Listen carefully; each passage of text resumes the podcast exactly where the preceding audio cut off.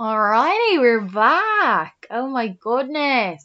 I actually started recording this episode last week and it since has been it got deleted, but that's okay because fuck me, we have too much to talk about this week anyway that last week we couldn't have used it. It had to all go. Would have had to all go in the bin like. It was insane crazy like. So, hello and welcome to this week's episode of Sipping and Spilling with Suze. I'm Suze, as I say every week, even though I really don't have to. This week I am sipping on a lovely Coca Cola. Ah! Okay, that was really embarrassing. We won't be using that sound. Delicious. Delicious and nutritious.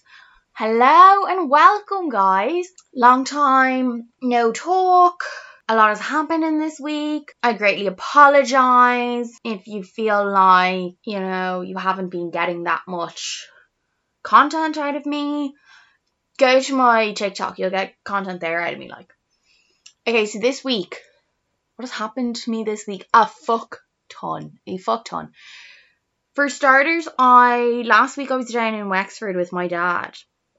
We were down when there was the really bad thunder and lightning. Sky turned purple recorded it all. It was frightening, but also very entertaining.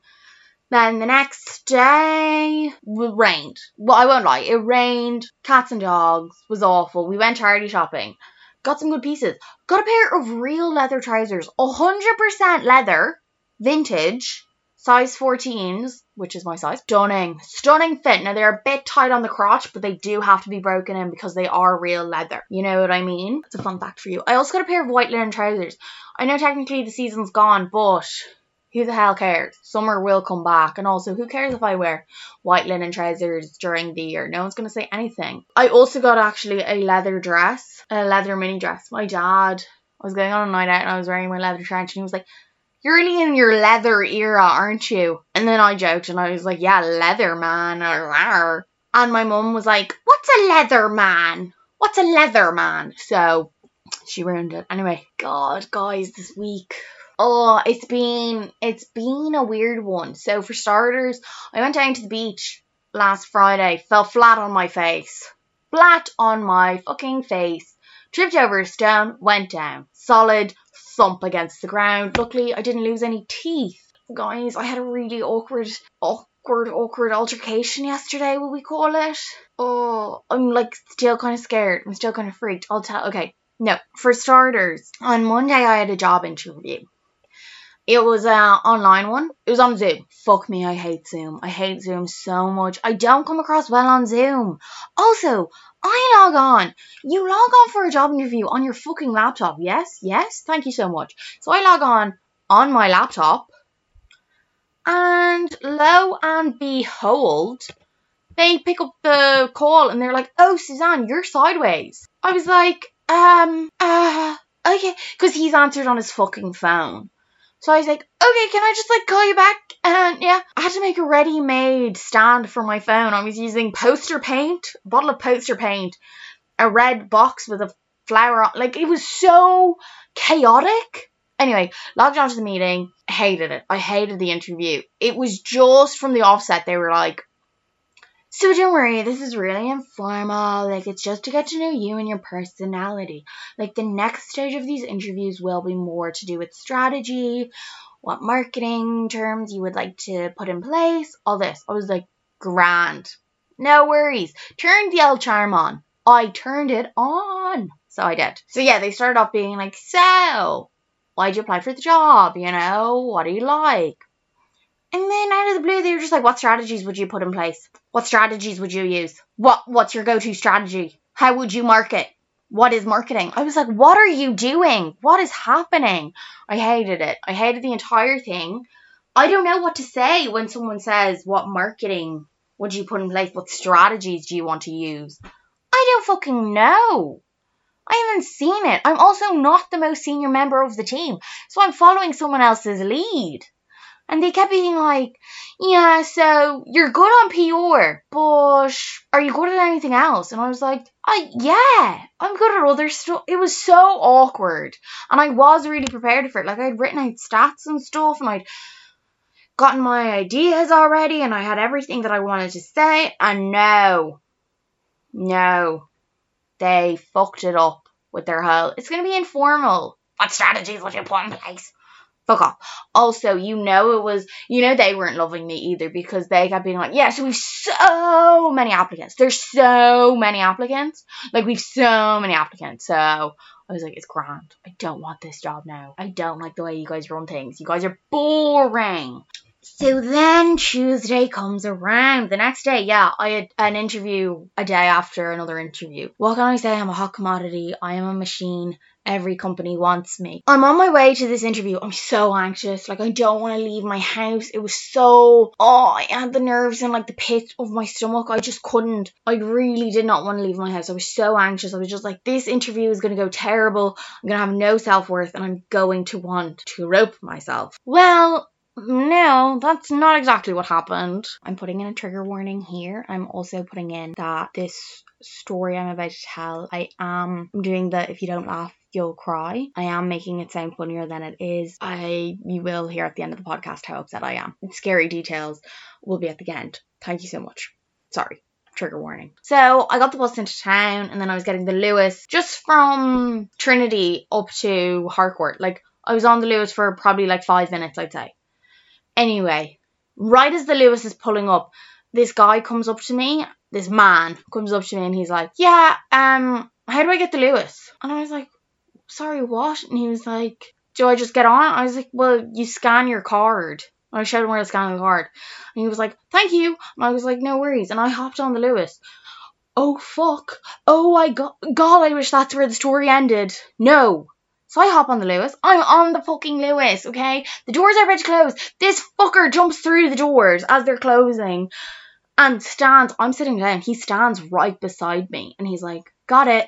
Thanks. And I was like, Ah, no worries. I had my earphones in. I had my earphones in the entire time. I hate people coming up to talk to me in town. So I always have earphones in even if I'm not listening to anything, but I was listening to stuff and I was just so uncomfortable. Anyway, he kept fucking asking me questions and not just like, like it started off normal. It was like, oh, will it, does the Luas take long? And I was like, no, it depends where you're going, but no. And he was like, yeah, uh, where does the Luas stop? And I was like, South Dublin because we were on the Green Line and, and we were going, you know. I was like, mm, South Dublin, like leave me alone. And then he was like, oh, is that where you're going? And I was like, no, I'm going off in time. And then he was like, oh, okay. Where are you from? And I was like, oh, good God, this is so awkward. And the girl then sitting across from me, she got off at, I think she got off at Grafton Street. I could have killed her. I hate that girl so much now. She got off at Grafton Street, the girl across from me. He sits across from me, keeps asking questions. Where are you from? What do you do? Where are you going? Obviously, my, you know, whatever it is that keeps you safe, my instincts kick in and I lie. And he's like, Yeah, I'm from Clondalkin. And he was like, Oh, I'm from Glasnevin. They're pretty close. And I was like, No, they're not. Then, oh, he was like, Oh, what do you do? And I was like, I'm a banker. I work in a bank. And then I think he was like, Where are you going? To work? And I was like, Actually, I was like, I'm going for an interview. Because, like, your brain also, my brain wasn't firing at 100 right now. Like, I was pretty freaked at this guy who was sitting across from me asking me questions in a fucking anorak. Sorry, no offense to anoraks. He was just, he was so creepy. And he kept doing this weird, creepy smile at me. Oh, it really freaked me out. Anyway, so then I get off at Harcourt. He follows me. He follows me. Oh, God. So I'm like power walking at this point to get to the tag off and like I'm literally going just down Harcourt. Like as in I don't have very far to go. So um what's your name? And I was like, What? He's like, What what's your name? I was like, Oh, I'm Suzanne. I know I should have lied at that one as well, but it was more me being like, This is gonna this is over now. Like I'm out. I'm clean, I'm free. Can I have your number? I know I should have said no. I know. I just was like, oh God, I need this to end. And I was so uncomfortable. And I was like, what? And he was like, can I have your number? And I was like, why? Do you want it? And he was like, well, you know, just to keep in contact. And I was like, why? And I was like so uncomfortable. And like, you know, I should have just said no or lied and be like, I have a boyfriend. But I just couldn't, and I just kept being like, why? No, what? Anyway, so I'm putting my number into his phone and I'm typing the wrong numbers on purpose. Like, I'm typing the wrong numbers. And he goes, ha, yeah, I'll give you a call to make sure it's the correct number. And I was like, oh, fuck. So I had to go back then. So he calls it in front of me and I was like, mm hmm, here it is. You guys are like, oh, it can't get any worse. He hugged me. He hugged me. I was so uncomfortable. It was so awkward. I was just standing there and he hugged me and I was like, oh my god. And like he, uh, and I don't want to say in fairness to him, he asked, he was like, can we hug? And then he just hugged me and I was like, oh god, god, god, I hate this. I hate this so much. This is terrible. I was so freaked out. And then I was like, okay, bye. And I was like, power walking power walking down Harcourt, just trying to get to the hotel, just trying to get out of this situation. He starts sending me texts. Good luck in your interview. Oh, sorry, I still have them all here. Because I'm, you know, I blocked him, but I have all these texts because I only blocked him last night. Um, this only happened yesterday, actually. But anyway, oh god, oh god, good luck in your interview. And then he signed off his name. And then he sent me a smiley face emoji by itself. And then he said, Let me know when you are finished and how it goes. I will let you know when I am done here also. If you like, we can go for a coffee. I will invite you. Let's see. Hi, just finished now. How was the interview? Another fucking smiley face by itself in a text. Good night. Stop. Guys, this is the creepiest thing in the world. Good night and sweet dreams. Hopefully, can meet another time. What is your star sign? What is your star sign? My star sign is leaving me the fuck alone. You've scared the absolute bejesus out of me. I was terrified. I literally got into the hotel and I was like shaking. I was shaking. I was literally like, oh my god, this is awful. This is terrible. I'm petrified. I was like, this is so scary why? Why has this happened? I was terrified he was gonna follow me. I was really scared he was gonna follow me. Thankfully, he didn't fucking follow me. Um, because obviously he had somewhere to be. I don't know where he was going because I wasn't asking him any questions back. I was not engaging in a conversation with him. My earphones were in the entire time, and I kept like no, I like looked out the window the entire time. I was not looking at it. It was so awkward. I hated it, guys. It was so bad. And then I got, I was just so scared. I was so scared. And then I went into my interview, and I was so flustered. Anyway, so I went into the interview. I went into the hotel. I went to the reception, and I was like, "Hi." Sorry. Hi, I'm Suzanne.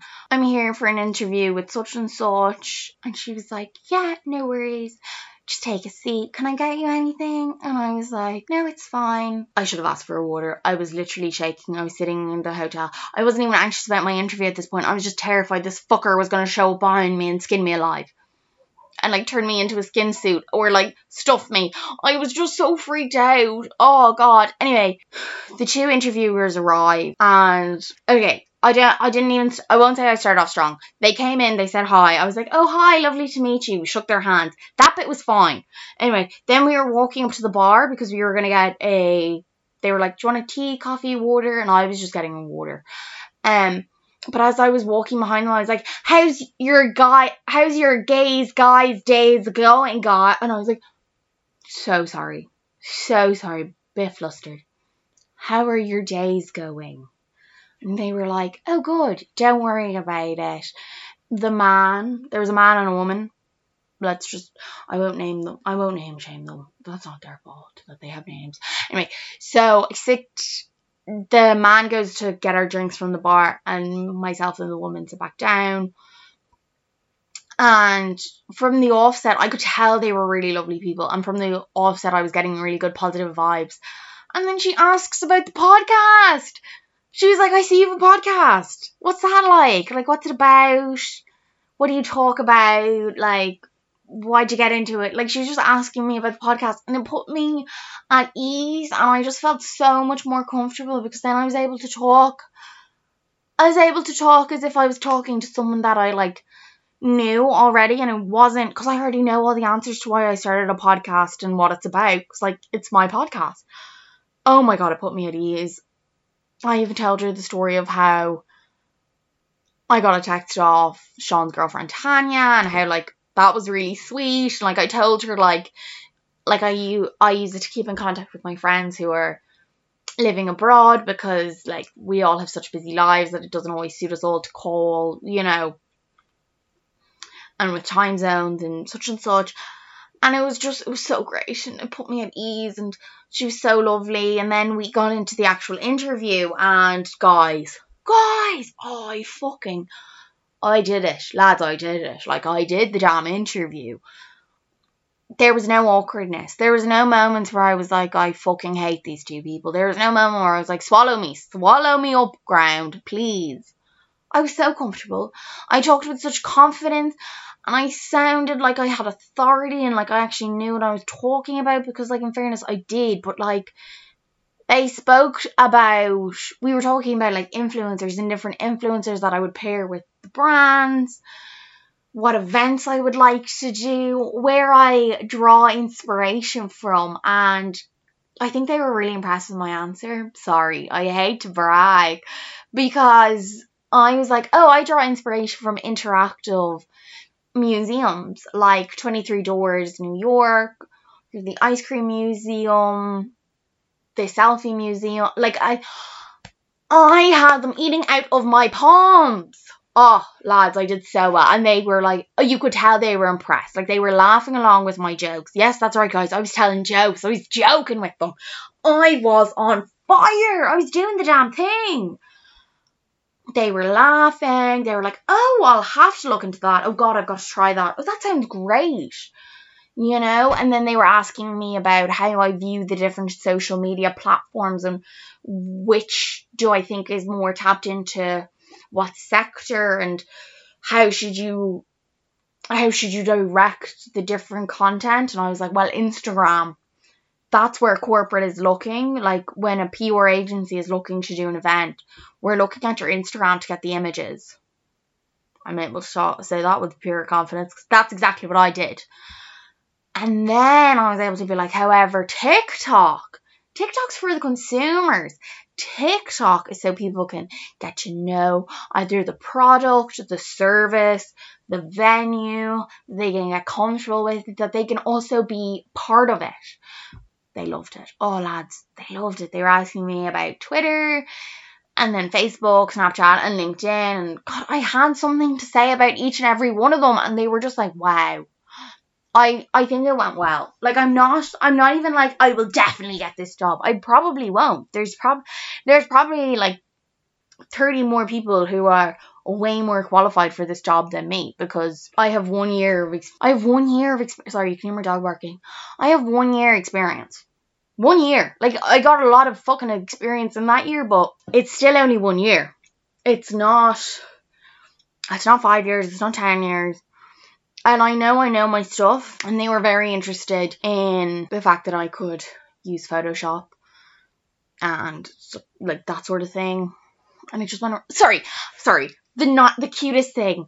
So at the start of the interview, because we're sitting down, I'm on a couch, they're on two armchairs, and they both have printouts of my CV that they like.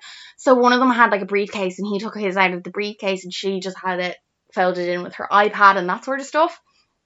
And it was so cute.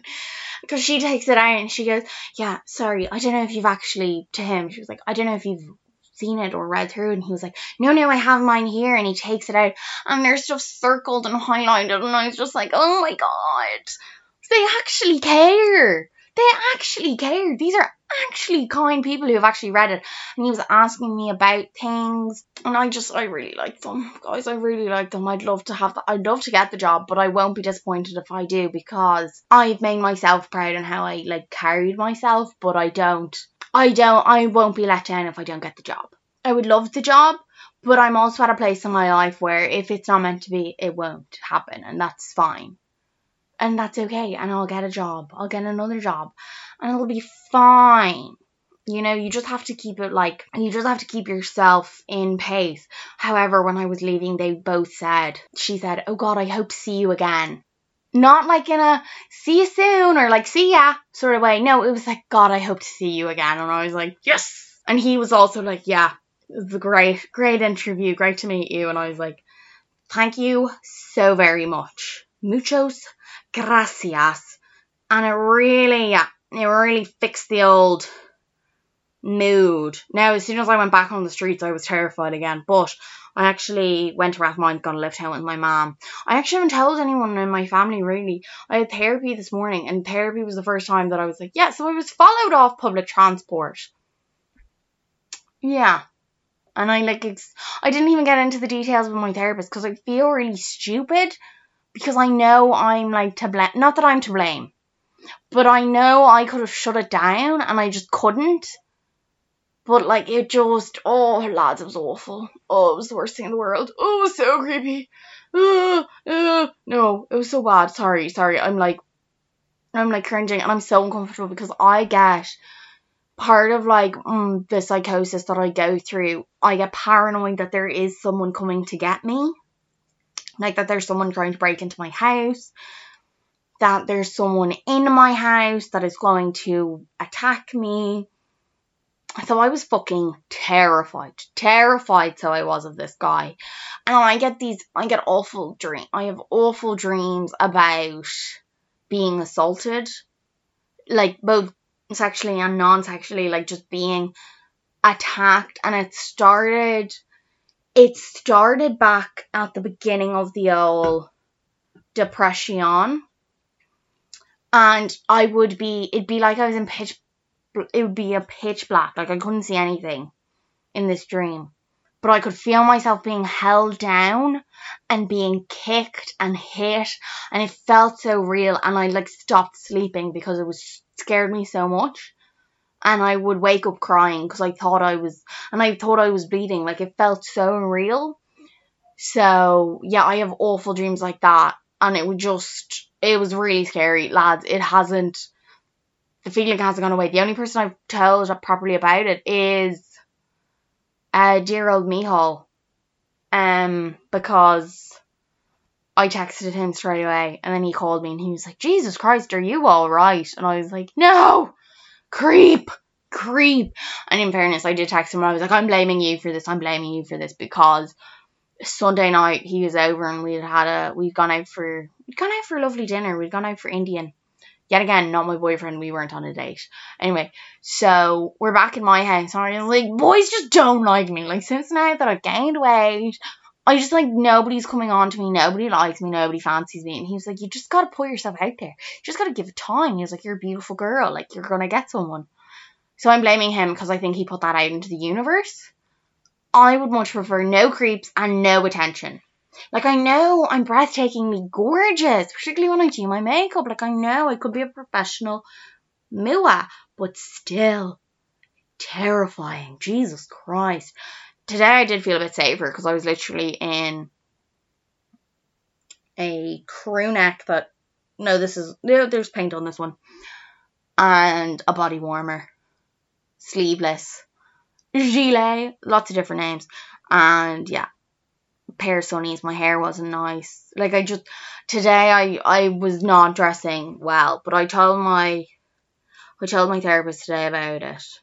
But I didn't like harp on about it because I don't like those sorts of things. Like when I got spiked, I didn't I didn't want to press charges. I didn't want to do anything about it. Like I just wanted to forget about it and forget about how scary that experience was. Now I'm I've come to terms with it now because when I actually went into Pat's, I went into Pat's the week I got spiked. So I I my foot was in a Beckham boot because I had torn ligaments in my foot because when I was spiked I couldn't walk.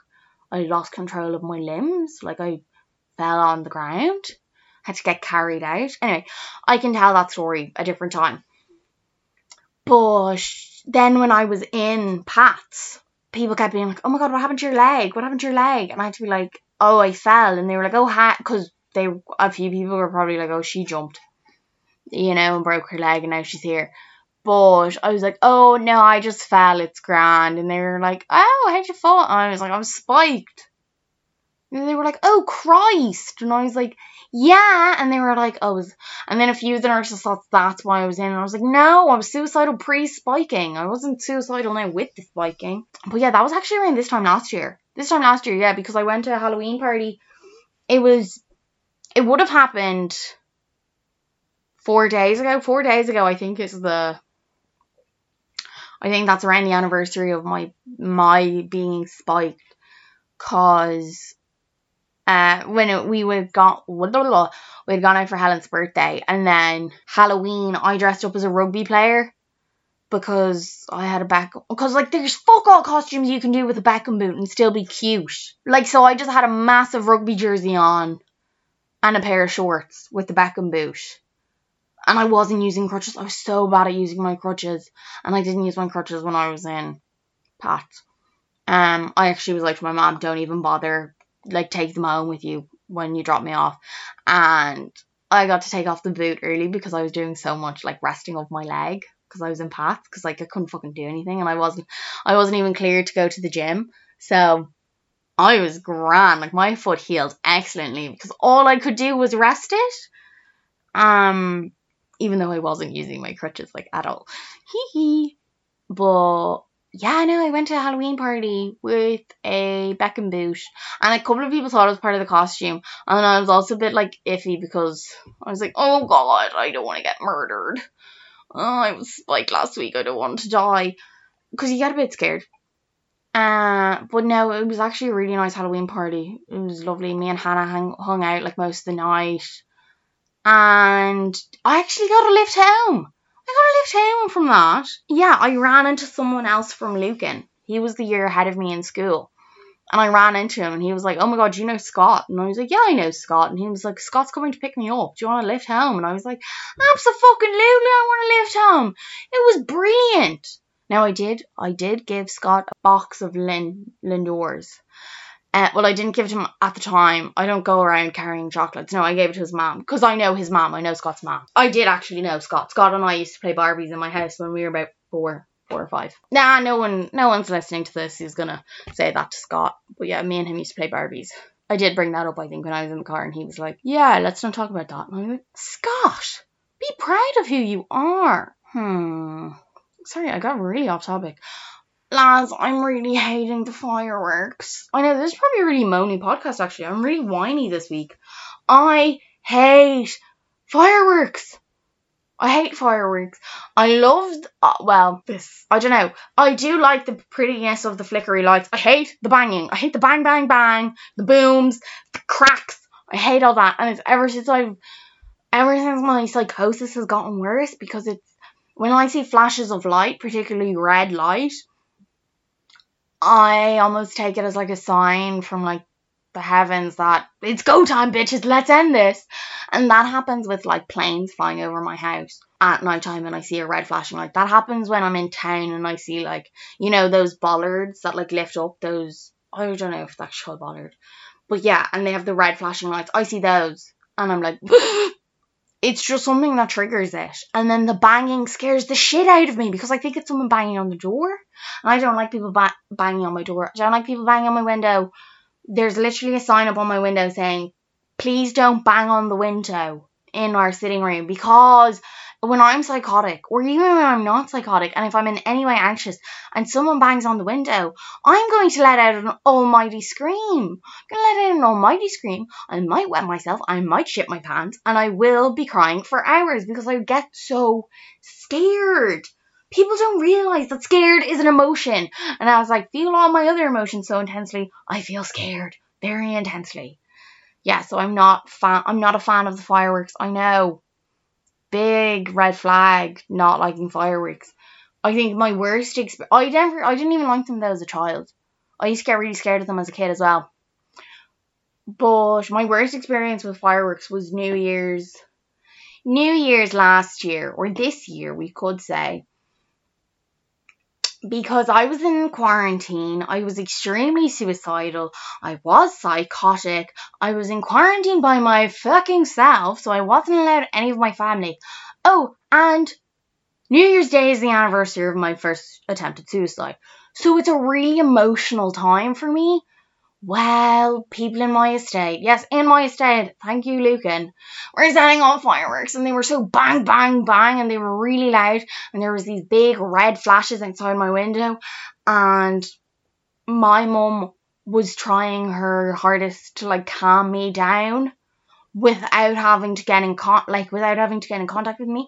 My parents were like put it they were giving me ice they were sending me they I took so many tranquilizers that night, but I was so freaked and I just kept crying and screaming and banging my head and I did actually self-harm that day. I self-harmed a lot actually through quarantine just because I was so fucking scared. Like the first night of my quarantine I begged for death. I begged for death because I just couldn't. I could not handle it. It was so scary. And then thank fuck me, all got COVID and we were quarantining together in different houses. We were on the phone to each other for 18 hours plus. Yet again, he is not my boyfriend, okay? Not my boyfriend. I'm never having sex with him. I will send any of you guys up with him. Oh, but what about the other girl? Oh, sorry, he's actually seeing some. Well, I shouldn't say seeing someone, but he's seeing someone. He just is. Kept going on about her the other night when he came over to my house. Kept being like, so, oh wait, I'll come up with a fake name for her. I don't want to call her Genevieve. So Gwen, he was like, oh, so Gwen and I were talking. Me and Gwen have been talking a lot recently. Gwen, Gwen, oh fuck, I must reply to Gwen. Gwen this, Gwen that. And I was like, you're fucking obsessed. Stop talking about her. He met her like, no, I won't say that one. Anyway, I was like, you're fucking obsessed. Would you shut the fuck up about her? And he was like, I'm not obsessed. I was like, you like her. It's obvious. It's grand. It's kind of cute to see you liking a girl like this again. And he was like, I don't. I don't like her. It's grand. And then he tried to diffuse the situation by like being like, I've been talking to Leo loads too. Me and Leo are best friends. I'm going to take Leo on a date. And I was like, great, go for it you're still in love with Gwen. And I was like, it's kind of low key embarrassing. Low key embarrassing. Okay, we're gonna do a change of topic, change of subject. Will we? No, I'll finish. Okay, speaking of Michal, speaking of the fact we went out for a lovely Indian. Me and Michal do this faux sharing of food. We share food, but we don't actually. It's completely fake. Michal takes food off my plate. I don't take food off him usually. Anyway, we go out to restaurants, and this happens like almost every restaurant we go to, whether it be Italian, Indian, Chinese, no matter what kind of restaurant we're in. If there's bread on the table, if we get dough balls to start, if we're getting naan, any of that, always order, we always order two portions. We always get, you know, enough for two. Michal's always like, oh, because he'll order his side. He'll be like, yeah, and can I get a naan bread? And then the guy will look at me and I'll be like, yeah, me too. I can't fucking eat naan. There's yogurt in it. I'm allergic. But anyway, so I'm always like, yeah, me too. And Michal will eat all the naan, but he'll get to say that he shared. And we were in Kate's the other night after a night out, and he was like, "Oh God, I wouldn't eat a full spice bag now. I'd sh- I'd split one. I'd share one." And I was like, "Yeah, great. I'll split a spice bag with you." I ordered myself noodles anyway. I wasn't fucking counting on this. And Kate got her spice bag. So the food arrives and we're all sitting in Kate's. And Kate turns to me, Hall, at a certain point and goes, Have you eaten all the chicken of that? And he goes, No, there, there's some left. Like, there's some left. I think there was like, sorry. And when I brought this up to him the next day, he was like, There was food left. Fuck off. There was a couple of chips left. But I just ate my noodles. And Kate was like, Well, I thought you guys were splitting. And I was like, No, it's just so he can say that he split it, that he had half a spice bag, even though he fucking didn't. He does this all the time.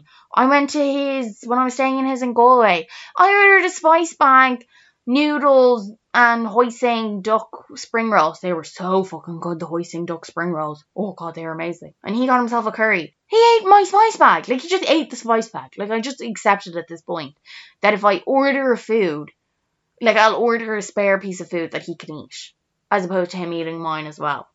But yeah, sorry. And then when we were out for the Indian food, so he ordered his naan, and then I was like, he looked at me, and I was like, oh yeah, me too. Can't fucking eat naan.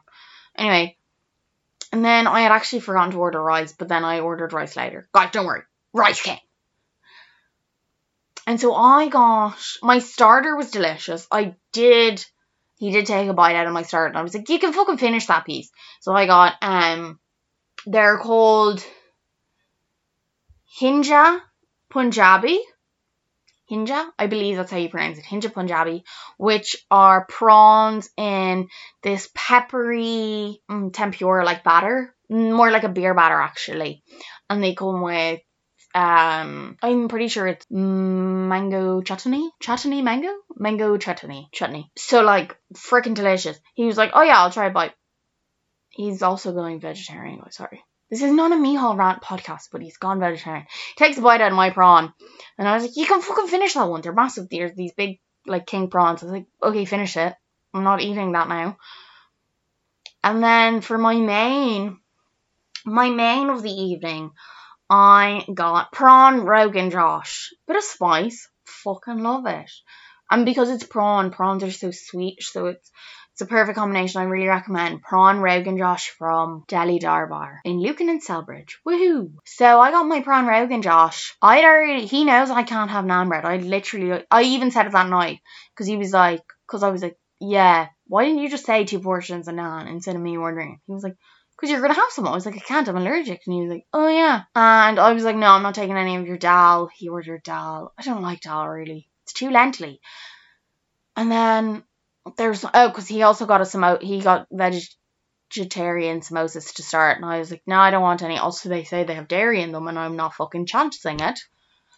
Anyway, what does Mihal do? He sticks the non bread into my dish. Like, as in, he's dipping it in my sauce to take my food, and he dips it in, and then I, and I have, I don't have lact, I'm not lactose intolerant. I have a severe dairy allergy. Severe. I need to get stabbed in the leg if I consume even the smallest amount of dairy. Like it's really bad, my dairy allergy. Like I've had stuff from a country because countries in Europe, all the food, it's pretty much the same, but our food licensing laws are a lot stricter than Amsterdam. And in Amsterdam, you can have food that will be made on the same conveyor belt. Uh, so, like, you can have a chocolate chip cookie and a vegan peanut butter co- cookie both on the same conveyor belt and that like that's not illegal but in Ireland those things can't you can't have allergens on the same on the same conveyor belt or anything like that because it's that's how people like get anaphylaxis you know because if someone had a chocolate chip cookie that could have picked up some peanut butter, they could die.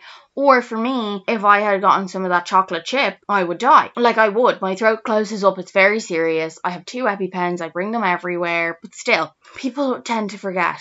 And it's actually, I've never even been poisoned in a restaurant. Restaurants in Ireland are really safe about it. And uh, I've only ever gone into anaphylaxis in my own home. Anyway, oh, so he dips the he dips the naan bread into my sauce and stuff, and I'm like, I can't eat this now. He was like, what? Yeah, you can. I was like, no, I can't. And he was like, just just don't like eat around where I dipped in. I was like, no, I actually can't because if I do get some, I will need to go to hospital. It is very painful. I'm not risking it. Yeah, and there was like three prawns left. Now he fucking ate it, didn't he? He was delighted with himself. He was like, oh well. Brr. No, it's fine. It was grand. He felt really bad. He was like, oh my god, I'm so sorry. No, I'm really sorry. I'm really sorry. Will we order you another one? Do you want another one? I was like, no, it's fine. It's grand. I'm just going to keep bringing it up in social situations that'll make you seem like the villain and me seem like this helpless, innocent angel. Okay, now I'm going to take it on a 180. Yeah, not 360 because that's back to where we were. I'm going to take it on a 180. I have been loving the Elastic Bands podcast with Juliana Shields or Juliana Shield. I think it's Shields. Guys, it's so it's a really good podcast. Now, it does trigger warning contain it's about people it's survivors of domestic abuse telling their stories and it's all it's all Irish stories in English. Sorry. Irish people telling the stories and it's currently all women. I don't think I don't know if there will be men on it. I do think it's done on like as I think there's five or so episodes. So I think and I think it is done on the basis of a survivor coming forward who's willing to tell their story. And you can do it anonymously or you can do it like saying your name. And, and the beauty of it is you're not going on the podcast, you're not restricted by like all these legal things. As in, if you were to write it and publish it in like the Irish Times, the Irish Times are then liable and then they have to pay slander fees. Now, nobody names their abusers or anything, but because they're saying their own names, it like it can be deduced but it's a really good podcast. It's really great to even listen to. Like, I've never experienced domestic abuse. I have a fear of it. I think loads of people have a fear of being abused. But I have a, I do, I do think it was very good to listen to because you heard how people dealt with it. You heard how people felt when they came out of it and what they did and how their family were there to support them.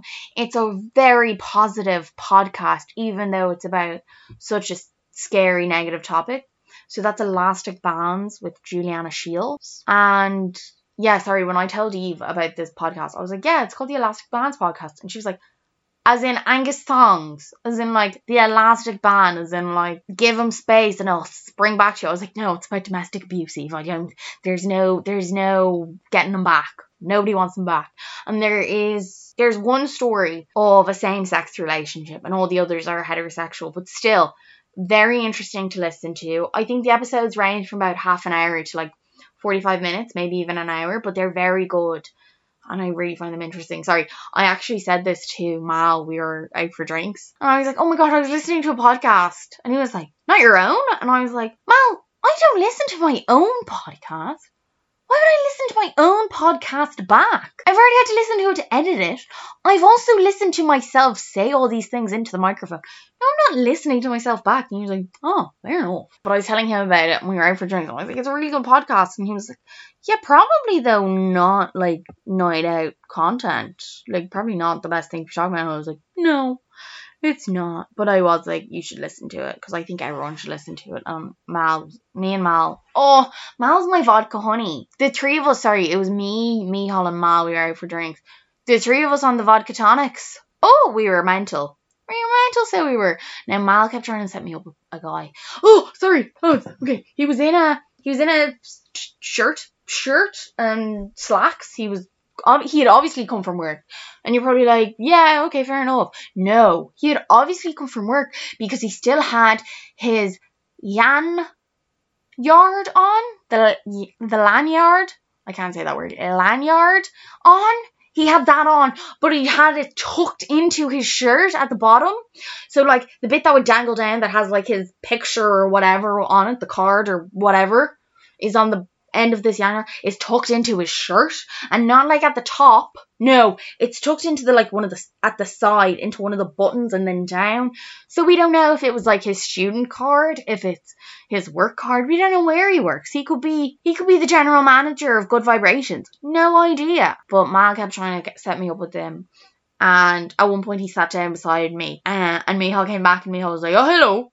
And he was like, sorry, sorry. And um, Mal was like, no, you're fine. Miho will sit here. Then when we were leaving, God, he put the heart across me. We were leaving.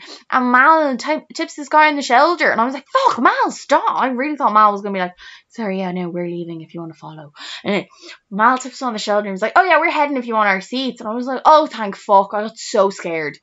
I was like, no, not what I want. He also looked like an adult man. I know I come across like an adult woman but still, hello. Sorry, we're back. I had to pause the recording because it started raining and there was thunder, and my dogs don't like thunder. Uh, fair enough, like no shame in the not liking the thunder game. I'm not a fan of it myself, but Blue has recently taken it upon herself to start show jumping.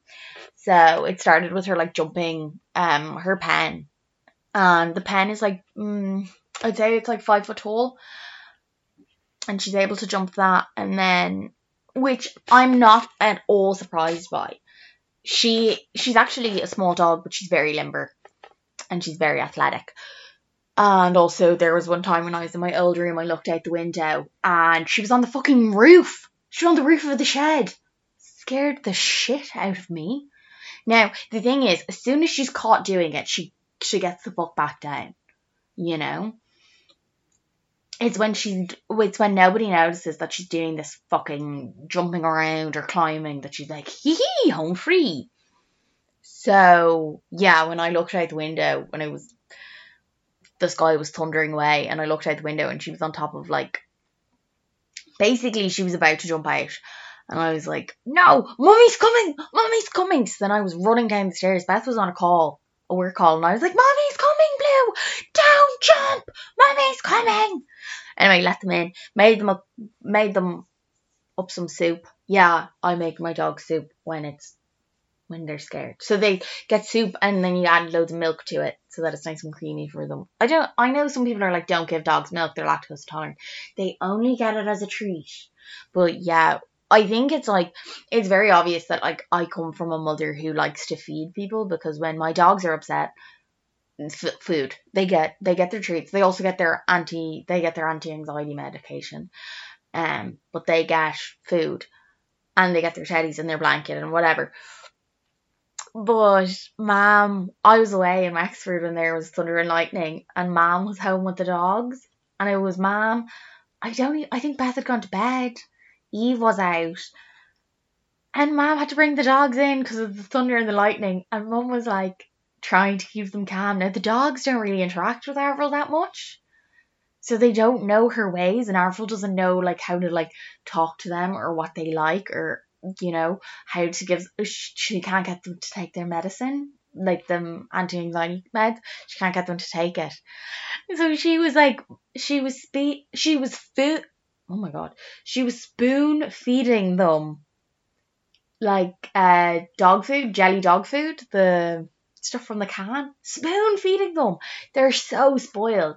But like anytime we take them to the vet, because they get scared of stuff. And I know people are like, they're probably not even scared anymore. They're probably just doing it for food. No, they're fucking terrified. Ozzy shakes like it's nobody's business. He tries to kill himself as opposed to go to the vet. And so whenever the vets are like, yeah, we just we gave them loads of treats. I'm like, that's grand. I don't care. It's fine as long as they're happy. So like me and Avril, we're one and the same. As long as as long as everything's happy, we don't care how you achieve it. It's like the other day, mum was like, So what do you do when you're in town and you get freaked? Now this was actually this was before the weird creepy guy yesterday. But she was like, What do you do when you're in town and you get freaked? And I was like, Well, I have emergency meds, I have chewing gum, and I have cigarettes for in case of no, actually I don't have a fucking lighter. Oh, I don't know who has it. Oh, I think it's me, Hall. Or I've lost it. I could have just lost it. Oh, I'm so sad. I have to just buy a new lighter. It's grand. Also, sorry, imagine the ick if someone took out, like, you know, those fire starter lighters, the really long ones. Imagine you're on a date and someone whips that out. You're out for drinks. You're in the smoking area chatting up some guy and then he whips this out and you're like, oh, red flag. Anyway, but so I have those and my mom was like, ah, fair enough. Like, my mom's so against smoking. If my mom saw either of my other two sisters smoking, she'd be like, put that out of your mouth. That's poison. But with me, she's like, whatever keeps you calm, whatever keeps you going, kiddo, keep it up. In the same way, my mom's against tattoos. And yeah, with me, she's like, tat yourself up, honey. Tat yourself up. Tat yourself up. Smoke what you want. Sleep with whoever you like. Keep yourself happy. Like, um, my mom knew I was, sorry, I think my mom was the only person. It was like supportive of me sleeping with my ex because my mom was like, whatever you want to do, you do. Um, my mom, but also she loved him. God, she loved him. Anyway, so the day this comes out is it comes out on Friday. I will be at a Halloween party the night of this being released. I don't know what I'm wearing. I got invited yesterday. I'm oh, I'm terrible at the old costume party. Like as you can guess from me going as a rugby player, and I didn't even like I wasn't even like drawing lines on my face or anything. I literally just wore a massive old rugby jersey. I'm very lazy because my thing with costumes are I want it to be clear what I am. Like I want it to be obvious what I am, but I also don't want to look like I put in way too much effort and I also don't want to look like a loser and I don't want to spend too much money. So I'm just I'm not the biggest costume girly. I don't know what I'm gonna go as as I have gained a bit of weight. I might go as Olive Penderghast from Easy A. Now I have dressed up as her before, but that was just like in my own house. As in, like the girls came over for Halloween drinks when we were in like sixth year or something. So it was, and we all stayed up till 6 a.m. and they all walked home at 6 a.m. That was a weird night. Sorry. Because I was like, yeah, you actually can't stay over because I'm going to Cork in the morning. And the and I was like, as long as you don't fall asleep, you can stay. Because I was like, if you fall asleep, I don't know when you'll wake up and then I'll feel bad kicking you out, like waking you to kick you out. But I was like, as long as no one falls asleep, it's grand. So they were all in my house until like, in fairness, Sarah was like, guys, they were all like, okay, we'll leave at six. I was like, no, it's grand. And I think it was Sarah, Sarah was like, she's not leaving the house. She's not going to Cork at 6 a.m., guys. You've got time. And Sarah was falling asleep. In fairness, in fairness, Sarah broke the rule. She was falling asleep, but it's fine. It all worked out in the end because that was when I was going. I was going to Cork to pick up my babies, my doggos. Oh god, I can't believe I called them my doggos, my jogs. But yeah, so I don't know what I'm gonna dress up as. I thought I might do like a John Lennon because I have a big, I have a black furry coat. Don't know if it's gonna fit me as well as it did for my John Lennon ness. But yeah, and I'm not a costume girly. And before I always did, I didn't even do. I was never even that slutty of a costume girly. I was literally very lazy, and I don't like being cold. Like I've been here. What have I been? Okay, one year I was okay, so I was a tiger one year, literally wearing cat ears, a black top, and uh, a t- tiger print trousers. That was for a party that I wasn't even planning on going to. I was an angel another year. Helen was a devil. It worked out very well. Hannah was a pumpkin. um, yeah, I we went to this party. Oh, there was so many. Sorry, a drug dealer lived in the house, so there was loads of drugs going around. But me and Helen were not the biggest druggy girls we're not drug fiends. So we were going around like just chatting to loads of people, making loads of friends, having the time of our lives. Because all the lads who like we already knew at the party, they weren't talking to anyone. They weren't really mixing with the other people because they all have girlfriends and they had no interest in talking to these like South Dublin lads. But me and Helen were like, yeah, we'll talk to everyone. Um, no, I did set her up accidentally with a rapist that night. What? What did you do, Suzanne? So there's this guy, he was really attractive. Uh, he didn't actually go to UCD, but his friend did.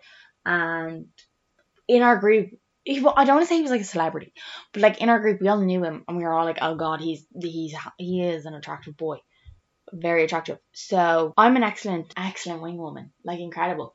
So I got Helen this boyo, oh, I was like, hi, oh my god, Helen, come, like I was talking to him and I was like, Helen, come over. And yeah, and yeah, I set Helen up with a rapist. Like we didn't know at the time he was a rape. Obviously, I would not have set her up with him, but there is photos of me hugging him. I've hugged two rapists. Well, sorry, I've hugged two accused rapists. Even though you and I both know rapists. So I've hugged two rapists. Not my proudest moments. Both before I really both before I knew that they were actually rapists and I haven't hugged them since. Obviously. Because disgusting. But yeah, it was really weird when Helen told me I was like, what the fuck? Because loads of girls wanted to get with him. And like he was very attractive. He was really good at sport but it was literally the dominant thing. Like, as in, he wasn't like an incel, he wasn't a creep. It was just the dominating thing that must have, like, that he must have really enjoyed. Anyway, I'm really sorry, Helen. My bad. Sorry, I know you can probably hear my, um, the shower in the background, but I just want to clarify. No, I didn't. Uh, Helen wasn't assaulted by this boy or anything. No, he just. Later on, we found out he was a rapist. Like, we heard from other people who were from where he's from. He he didn't attack Helen. Don't worry. I didn't. I didn't. I didn't make that happen. But she has kissed a rapist. Sorry, Helen. I love you so much. I'm so sorry. I will try my best to never set you up with another rapist again. Well, it's kind of handy because she has a boyfriend, so like, I'm not setting her up with anyone. As as you know, I was gonna say as the crow flies. Not the right phrase. And then like all my other Halloween costumes. I went as Ginger Spice one year. That was a that was such a bad idea because I was obviously going around with a fucking Union Jack on me. Yeah, no, didn't enjoy that. But I looked good as Ginger Spice. I yeah, should have maybe not worn a Union Jack because like the, it was a Union Jack dress, but still bad idea for on a night out. What else have I been? I'm trying to think. I'm like, I'm not very Halloweeny. Oh, I was a cowgirl one year. no, wasn't cute because I didn't get to be like my full cowgirly self because I had to cover hickeys. Uh, what? No, she's a slut. Sorry, sorry, sorry, mom, sorry.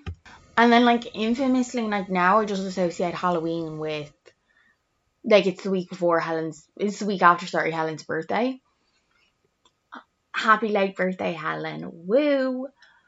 I actually ran into Ben on the not so Ben and Helen share a birthday, and I ran into Ben like the day of his birthday, if that makes sense. Like I ran into him at midnight on his birthday when his birthday like just started. So I was like the first person to wish him a happy birthday because I just we were out and I ran into him just by chance because he was smoking outside and I was walking by Doyle's and he was like Suzanne Mooney and I was like oh my good god Ben and then he was like guess what day it is? And I was like what? And then I was like oh my god it's past midnight. Oh my god happy birthday. And yeah we sent Helen a quick pic. And oh it was so strange to not be because this is their first it's their first he was telling me it's their first birthday apart since they started college which i was like that's so sad. Because like they're birthday twins and they didn't get to spend it together. However i know helen had a great birthday and obviously Ben had a great birthday too. He got to see me. Alright now lads, to finish up we'll talk about some like what's going on in the world. In Ireland it's just been made legal to have the bars the bars can be open till three, I think, and or it's two, and the clubs can stay open till six. I think that's amazing. I think that's so brilliant. Like I don't think everywhere is gonna stay open till six, but it's nice that they can stay open till four. You know, that it's not illegal, and I don't like people being like, "Eh, that's not really what we need. Like we don't need because like drugs and stuff." I'm like, "Fuck off, fuck off. That's grand. Don't worry about it." Um, Kanye West has lost his contract with, do you know who'll tell me? Diet Prada. Diet Prada for everything. Diet Prada. Yeah, Adidas. Adidas have ended their partnership with him, as have the beautiful people at Balenciaga. And it is just, you cannot say you're going DEFCON 1 on the Jews. Like, you can't instigate that. Even if you're mentally ill, it's not okay to go after. Like, I just, it makes me so uncomfortable and a horrible, a horrible thing to have happened. And I'm not really, I'm not really a Kanye West fan, nor am I not a fan. But the things he's been doing, when he went after Pete, oh god, when he went after Pete, I got so angry. Also because I was so proud of how Pete like conducted himself. Like I know he did send him the photo of him being like in bed with your wife, but that was after like m- weeks of Kanye talking shit about him online. And I was just so proud of how Pete handled himself because like Pete's a BPD queen and the fact that he didn't off himself with all that hate coming at him, I'm so proud. And I love Pete. Pete is my spirit animal. I love Pete and I love yeah, I love Kim. Kim's pretty great. I'm an avid watcher of the Kardashians. Also, sorry, the rumors that they that Kim and Pete have recently uh, rekindled that they spent a couple of nights together in New York. The flowers that he sent for her birthday, like I don't think they're gonna last, but I was like, yes, we loves this. We loves this. I think it's also because Pete, because Pete has BPD, like obviously he's putting these incredible women on massive pedestals, and people and people find it so easy to talk to someone with BPD because we can manipulate the situation and we mirror your personality. So like it makes sense that all these incredible women have been with Pete, and I just I do like the idea of him and Kim. I just think he's good for her because like she needs that. Oh, and sorry, when he got her the oh god, what was it that he got her? Not the Nutter Butters. What was it? He got her dibs. Sorry, it was so cute. Her on the plane, and she was like. Mm, I love these because you gotta go into a. Well, it was really cute. She's like, because you gotta go into a gas station to get these, and I don't go into gas stations. I was like, yes, this is so cute, so cute. Like that's kind of love I want. I want someone to get me the sweets I want from a gas station. You know yourself. You know yourself. Okay, um, guys, this Halloween. I know I've already made the plea about really uh, getting secondhand or borrowing Halloween costumes. Not that this time. If we're going on a night out or if we're at a party or something and we see the O'Polly girls, And I really hate that narrative of like the Opoly girls with their blonde hair and they're white and they're skinny females and like uh, they're trash. They have no personal style. They just go on Opoly. I really hate that narrative because it's girls using it as like a girls use it as like a supremacy thing where like alt girls are better. But I'm like, are you really alt? Like you're shopping in Urban Outfitters or like that sort of thing where I'm like, but everyone, no one is perfect. But like I don't like saying like I don't like Princess Polly. I don't like fast fashion. But like don't go after the girls who are like I just I feel so bad for them because the girls who go after them are the ones who are like I'm not like other girls. And those bitches are worse than the fucking Opoly girls. I don't care if you're wearing Opoly. I don't care if you're a pretty, if you like Smirnoff Ice or whatever. I just think it's kind of bad out that girls go after one another because of like the tribe they're in in the same way like i'm not going after like i'm not being like oh my god girls who go to workman's you know? Possibly because i did go to workman's and i have worn stuff from Opoly. i just i fit into a lot of circles. I've got loads of friends so i wear loads of different hats but i really hate that. And you always see it around halloween. Guys don't slut shame other girls for their costumes. Don't be like oh my god she's wearing such a slutty costume. She looks like a slag. Fuck off who cares? Her body her choice as long as nobody forced her to wear the costume, shut up. Because it is like one of the only nights a year where women kind of fully, and some will disagree, but like women get to own their sexuality on Halloween. Like you get to you get to go out in a knickers and a bra, and for the most part, like you won't get called a slut by the bouncers. And I just think I just think we really shouldn't be slut shaming people. Um, like I'm not a big Halloween girly, and I'm not a big being cold girly, so like I'm not usually the scantily clad dressed woman, but I'm also not tearing down other girls who are. I will possibly be like, fuck off with you all in the same pretty little thing nurse's costume, but that's just because I hate fast fashion. No, I don't hate the people who shop fast fashion necessarily. I do hate the people who do the hauls. Sorry, sorry. Um, I know I do hauls as well of stuff from fast fashion, but I mean like I mean the people who are like I spent eight hundred euro in Shein. Look what I got. Like the influencers doing it. I don't really mind the girls that buy like three pieces. I don't care about that because they're they're not doing they're not making other people feel like they have to also. They're cheap. It's not their fault. Sorry. I've now gotten all like upset with myself because I'm like, oh, I'm so upset with the world. But there is that supremacy between girls where there's a competition of like, oh, I'm a lot more like alternative to her, or them being like, oh, I'm a lot cleaner or like more clean cut and that whole like clean girl aesthetic. I think in Ireland there is that competitiveness between girls, and yeah, you'll go on a night out and you'll run into girls in the bathroom and they'll be like, oh my god, you're the prettiest person ever. Oh my god, I love you so much. But there is that, there is that like deep down competitiveness. It's almost like like when I was really skinny. Yeah, when I was skinny, people weren't coming up to me being like, I didn't have friends being like, oh my god, are you okay? I had a couple of friends who were giving me like stink eye, being like, she thinks she's so good looking because like you can see her ribs and she's got massive tits. I did have girls like that, but I didn't have anyone being like, Are you okay? Are you alright? But like there is that competitiveness between girls. Like I also had girls who were like, Oh my god, you look so good. Yeah. I've just been sorry, I've been thinking a lot about the competitive thing because it's really freaking me out.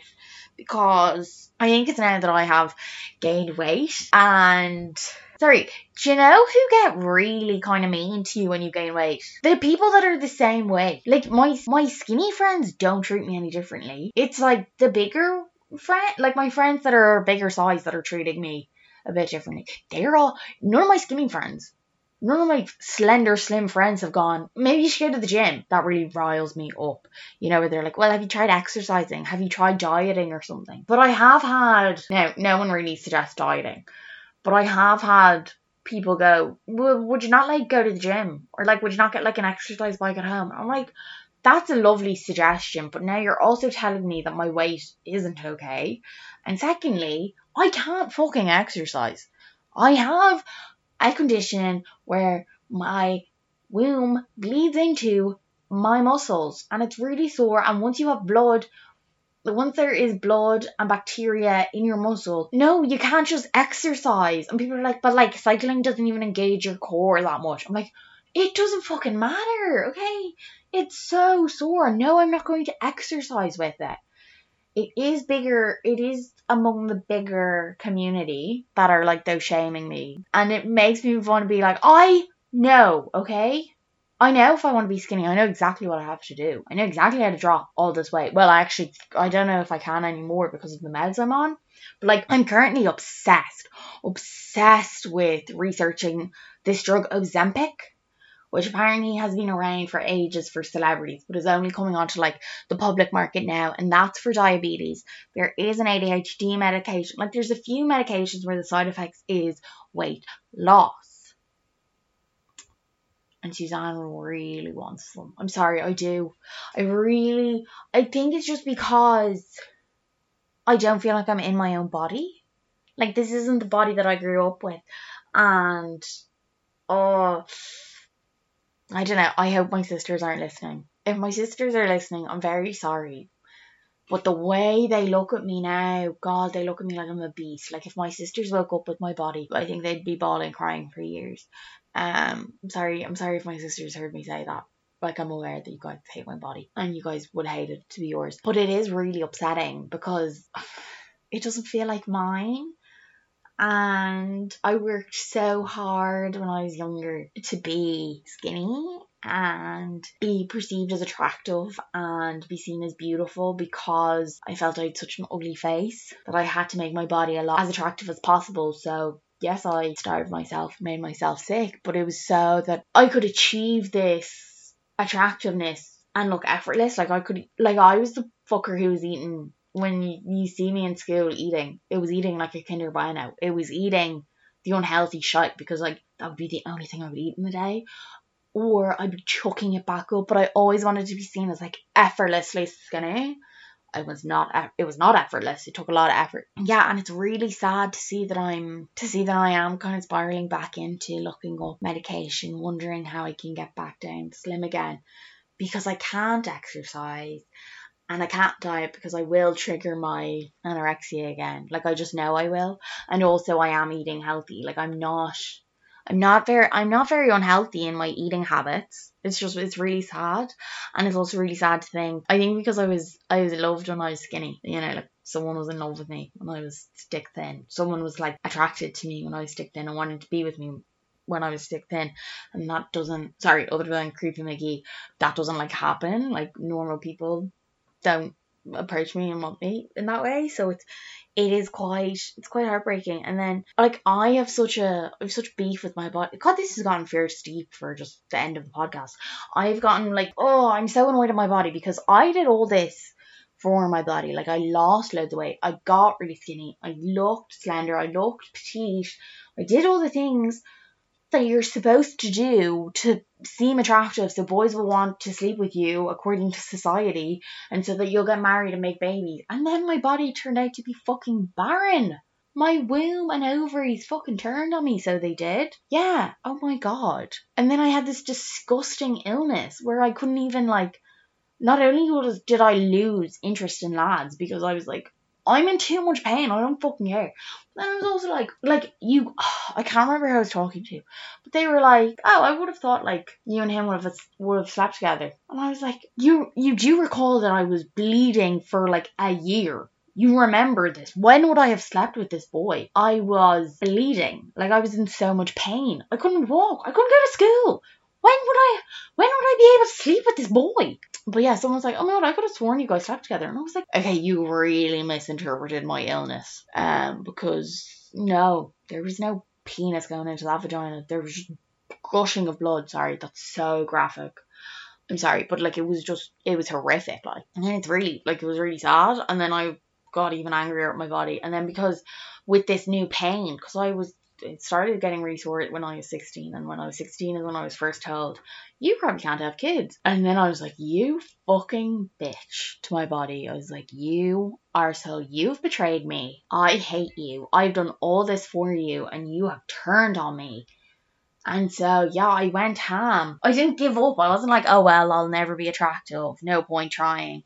You know, I'm not worth marrying anyway. Like, sorry, that's such a such an old thing to think, but like I didn't. And then I got fucking saddled with depression and anxiety and people. Well, I, I had the anxiety and the depression before that anyway. But like, then I got the diagnosis of BPD. And then I went from, oh, you can adopt you know, like always before when I was in first oh, you can adopt. Can't fucking adopt now. I've BPD, psychosis, all, all the, all the issues. They're not gonna give me a fucking child. And like, I don't blame them because I probably ruin it. Because I probably go psychotic and I also don't have a long life expectancy. I fucking hate my body. I wish I could lose all the weight. I wish I could be confident. I wish I felt secure, but I don't. It's really sad because I went from being called beautiful and admired when I had this disgusting illness and people like you know fawning over me and being like oh my god i look you have the best body. Oh my god you could wear anything. Everything looks good on you. To people being like you have nice eyes. What? Some people are like wow you have massive tits. That's also that not them saying they like massive tits. That's them, just them making a statement. That's like me going to them you're wearing brown shoes. You know what i mean? I just oh. And I know I've just shit on my body, so it's probably people who are listening. They're the same size as me or bigger are probably like, oh, bitch probably thinks I'm a fucking troll. I don't think you're a troll. I don't. I just don't like how I see myself. And I know it's because I have body dysmorphia, but I I no longer I no longer feels like dysmorphia. It feels real. Because when I was Anna when I was suffering really badly with my anorexia and my bulimia. I could see my ribs, and even though in my body, in my body dysmorphic vision, I had a pot belly and I looked like a troll and I had these big hunched shoulders and this massive pot belly and stuff. But I could see that I had, I could see my ribs and I could see my collarbones. I could see my shoulder bones. I could see my hip bone. Like I'm not trying to. This isn't me trying to body to trigger someone. I'm not trying to do that. I'm just trying to say like that's how I knew that it was body dysmorphia, but I no longer have any markers for when I look at myself in the mirror to know if it's real or not. And yeah, I get sometimes I get compliment like sorry, and then people are like, Oh, you've slimmed down a bit. That's that's when people that's a compliment people think that they think that's a compliment. I mean, like, no, you've slimmed down a bit now. Like, I don't. Mihaw's great. Mihal will always call me hot and attractive, but he also isn't. Like, he's saying this as a gay best friend. He's not saying this. Like, he wouldn't. Like, and I don't want him to. Ugh. But, but like, it's it's really difficult when no one fancies you, except for a creep on a Luas. Doesn't count, guys. That's not going to make me feel better. Or the guy who spiked me, but I was also skinnier then. But still, like, as in, I just turned into a bit of a therapy session. I just wish that I still wasn't expanding because I still am expanding. Like I am getting bigger and bigger. And it's because I keep having to, is because I'm still on meds. The higher the dosage of the meds, the slower your metabolism gets. They do have to keep pumping up the dosage. So I just will get bigger and bigger sorry, the easiest time I ever had with eating was, and this is gonna be such a weird, like as an adult, as as a conscientious adult, the easiest time for me to eat was when I thought I was pregnant. What the fuck? What? Why did you think you were pregnant? You're literally infertile. You've just had that conversation I'm well aware. Now, I get intrusive thoughts. A lot of people do with mental health. And I got an intrusive thought of I was pregnant. And it was because at the time it would have been the worst time ever for me to have gotten pregnant. Like myself and my ex had just had a massive falling out. And it was then that I was like, oh my god, I'm pregnant now. I'm I'm definitely pregnant because like this is this is when it would happen. Like you know, this is when I'd be stuck with this fucker now for life. And I was literally I was on the bus crying because I was like, oh my god, I'm gonna have to abort it because it'll I'll probably kill it in my womb anyway, but I'll have to abort it because I can't handle it and it won't be happy and he'll take it away from me. Like he'll sue for custody and I'll definitely lose and his family hate me and all these negative, negative thoughts, and I was bawling, crying on the bus. Like my mom had to pick me up from the bus stop, and my mom and my sister. Like I told every, I told my mom and my family. I was joking about it in work. I was like, "No, I'm pregnant. Can't." I was like, "Can't have sushi. I'm pregnant. Ugh, only gonna have one coffee a day. Pregnant." And like it was an on running joke, and like Nikki got it. Nikki was like, "Haha." But like Nikki knew I was joking, but also that I wasn't because I was so. I was also like really bloated, but my stomach was really big, and I was like, "No, I'm just pregnant. I just definitely am. Like this is. I'd love like because I'd love to be pregnant." I'd love to experience it, but like this is it. This is when it would happen. Uh, on the phone crying to Mihal, being like, Mihal, will will you pretend like will you be the dad? Will you be the surrogate dad? Because Buckface is gonna, you know, want nothing to do with me, or he's gonna take the baby away, even though he wouldn't want it. I was freaking out. Um, I did, I did three pregnancy tests. My mom was with me. My mom was with me, and I did three. My mom went out to the shop and bought me pregnancy tests because I was so freaked. I can't get pregnant. I literally can't. But I got so freaked over these intrusive thoughts, and I got a bit psychotic about it. I won't lie. I did get psychotic. Uh, I did lose touch with reality, and I did believe I was pregnant, and I was preparing for a baby. Now, when I was going through this, Eve was like, "Oh, if you're pregnant, I'm moving the fuck out. I'm not living with here if you're pregnant." I was like, "Great, thank you." Love your support. I wasn't pregnant. Shocker. The the barren girl wasn't pregnant. It was just I think because it was such a bad time. But I did. I got so convinced I was pregnant. Uh, I think I told Lara. Oh yeah, no. And I told Lara. I was like, oh, I'm pretty sure. I was like, I was telling her after fact. I was like, oh god, I was so sure I was pregnant. And she was like, what? She was like, what the fuck? And I was like, uh huh, uh huh. What but that was the easiest time it was for me to eat when I was convinced I was pregnant, even though the pregnancy test first one came back negative, and I was like grand. But then I looked it up and I was like, oh, the first like it was like the first like three weeks or something you can get a false negative. I was like, fuck. Then the next one was inconclusive. Jesus, if like that's just what you don't need that like uh a paranoid, psychotic, hallucinogenic person with BPD does not need an inconclusive test. And then the next one I took was negative. But like I was still kind of, I was still quite convinced. I was still quite convinced because I was like, nah, it's, I'm pregnant. No, I'm pregnant. No, I'm pregnant. And then, oh god, sorry, it's so terrible. It's so terrible what we did. Um, I was in work and I was like, I was telling Nicole, Nikki, Nikki doll. I was telling Nicole, we were like packing boxes together. And I was like, yeah, no, I'm still like convinced I'm pregnant, but like don't want to be, like I don't want to be pregnant. Um, but I like, like nothing has said that I am pregnant, but like I'm still convinced that I am. And she was like, fair enough. Will we just like go drinking and kill it? And I was like, oh my god, dead right. So I was planning on killing this baby. Now that it didn't exist, there was no baby. I wasn't pregnant and I had done three tests that had said I was pregnant. Now, brain wise, I thought I, I still kind of had a feeling I was, but I wasn't. So we went out that night. Sorry, we went out lunch. We got we got sushi that day for lunch. She was like, "This will kill it." We drank. I drank like four coffees to kill the unreal baby, and we went out drinking. And it was me. It was me, Nicole, and Alicia and Marina, and we got a pizza. We got a we got a pizza, and we were drinking. We ended up drinking like three, no, like four bottles of wine. And by the end of the night, I was like, sorry, the end of that night, Mihal picked me up and dropped me home. And I was like, I was drunk in the car and I was like, I'm not pregnant. And he was like, I know, you took a test. And I was like, no, I killed it. And he was like, there's nothing to kill. You weren't pregnant. And I was like, sorry, on that note, I will leave you with my homicidal ways of ending a non real psychotic pregnancy. Thank you so much for listening. Tune in again next week where I will tell you all about my incredibly, incredibly wild weekend. I love you all. Thank you. Like, subscribe, follow me on TikTok and Instagram at Suze the Muse. Oh my god, sorry guys, I've just gotten a text from AIB. Due to unusual activity, they've suspended my account. Nobody tell them I don't have an AIB account. Nobody tell them. Yeah, I can't wait to see you all again next. See you all again. I don't even see any of you now. Can't wait to see you all again next week. I love you all. You're all amazing. Thank you to the 2,000 of you who are listening to these.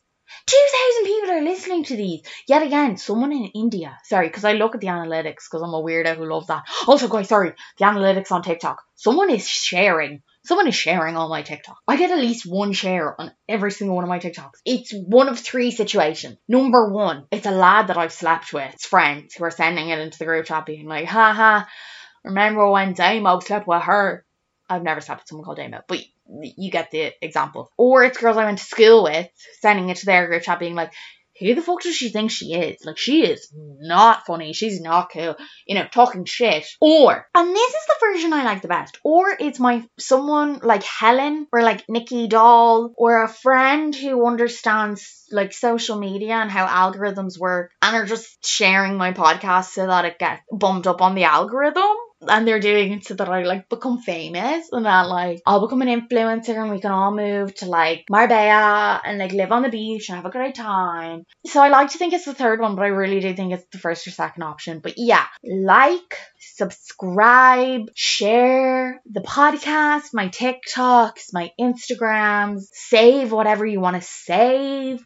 You do you, booze. Let's normalize boosting up other people's content. Let's just normalize it. Like every time Alicia posts something, I react, I send her a message, I'm I'm liking, I'm sharing, you know, because I want Alicia to do well on the social media game. Now she's doing very well for herself. Everybody follow Alicia. She's brilliant. But like, yeah, like I'm the type of person who scrolls through Instagram liking every single thing. Just like, yep, yep, good for you, honey, good for you, honey, good for you. Let's normalize it. Let's just like shit. It makes people feel better. Like, only don't like something if you really don't like it. You know what I mean? But like, just make someone feel better. It can make someone's day. You don't know what someone's going through. Give them that boost of confidence it could make their day. It could mean fuck all to them. You never know. Give it a go.